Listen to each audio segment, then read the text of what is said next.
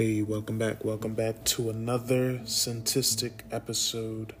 And this one is part two. We left off of uh, um, about reselling on uh, the last one, 1.5 episode. We will continue to uh, the next episode far as it uh, going about the reselling, but today we're going to take a little turn, and this is a different type of uh, story that I'm going to share with you guys. This is um, trauma. So I'll leave the title as trauma.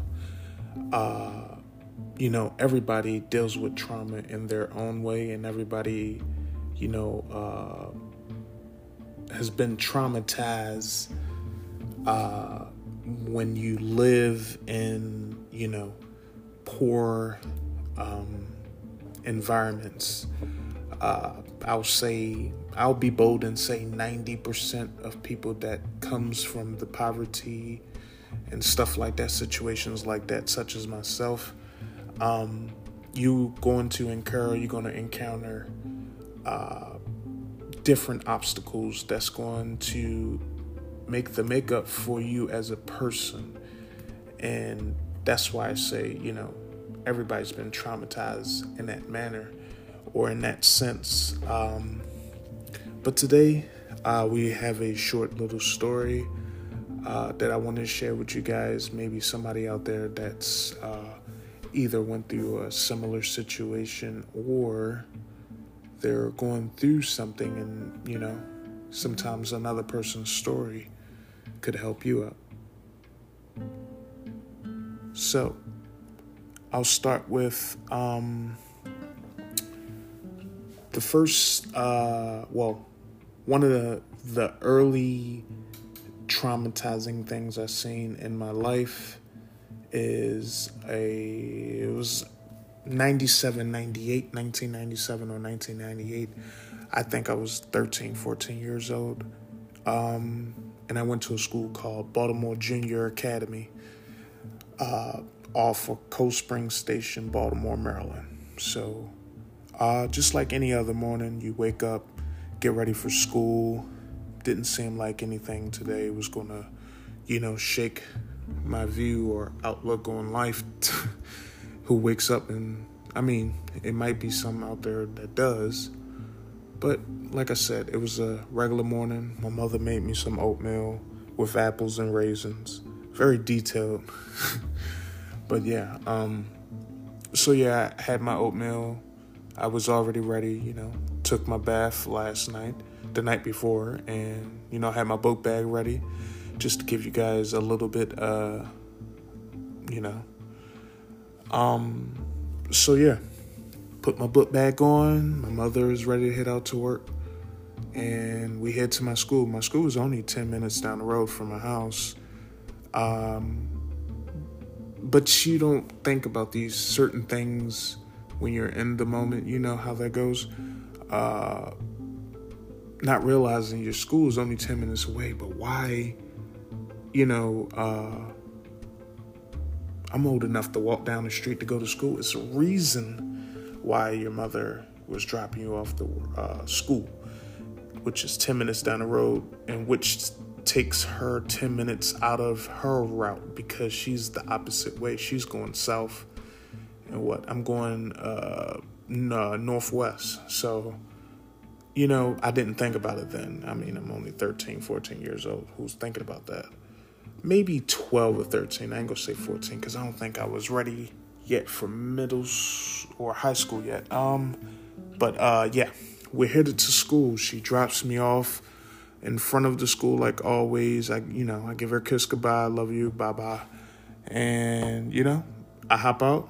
First person I see, like always, uh, was my closest friend, uh, Joe, and you know he was a close friend, and you know we had a little small clique, a few other people's, Aaron, uh, a couple other guys, but you know that was oh Sean and Jamil and all them.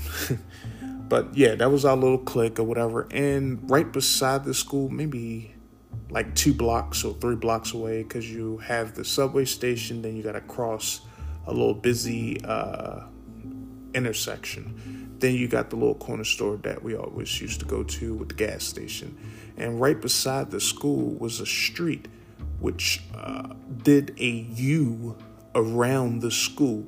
That's the reason why I'm saying this. So, uh, in order to get to that corner store or gas station where we like to go and get little treats before school, you have to cross that street, which makes that U. And upon us walking, you know, chatting, having fun, geeking, as we call it, on our way to the store, we seen a car, and in the midst of all this, it's a it's a lot of kids outside. It's a lot of us. So, but nobody right beside the school noticed there was a car and it was smoking. And you know, like uh how can you say?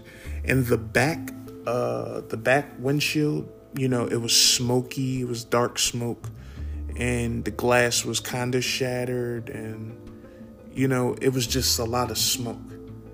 And so, you know, of course that caught our attention as, you know, teens. We looked over, we was curious so we approached the car, and as we approached the car, you can see a dude, uh, the the driver. You know, his head was slumped over to the left, like his head was resting on the door, and obviously, you know that's not normal. So we get closer and closer, and as we get closer, you can see uh, the guy had some wounds. Uh, it could have been gunshots or stab, but I'm pretty sure it was gunshots uh, or gun wounds, uh, bullet wounds. he, um, you know, he had gray eyes because, you know, obviously he was uh, deceased. And he, it was a passenger who was uh, like his head was like slumped down, like as if he fell asleep. And also, he had bullet wounds and you know, it was blood, a lot of blood, and well, dried blood. I don't know how long they were sitting there, and you know, it was just a lot of smoke everywhere, and you can tell that the stereo uh, was hit by bullets, and and it was you know blood, glass, and you know you see this type of stuff on a movie. So to be firsthand standing this close to a crime scene, and mind you, like I said, it's a lot of kids outside. It's the beginning, the morning, so everybody's dropping their kids off, and it's parents, it's teachers, you know, trying to get these kids, you know, organized to get inside the school and get ready to take these kids on. And you know, you have a crowd over where I'm at, and we all huddled around looking at, you know, these two dead bodies and you know just uh we're gonna pause right there just to stand back and think about that you don't know how that would shape a person's outlook on life because a kid is supposed to go to school that's supposed to be his place of learning not learning you know shit like that or seeing shit like that so you know you never know how certain things might mold or shape a person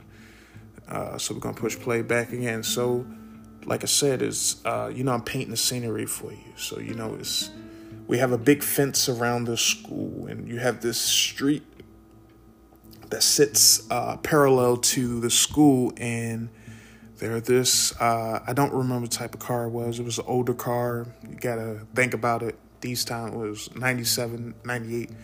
So it was older cars and yeah, these two gentlemen, they were slumped in a vehicle, and that was one of my first traumatizing, uh, I would say, traumatizing uh, sceneries.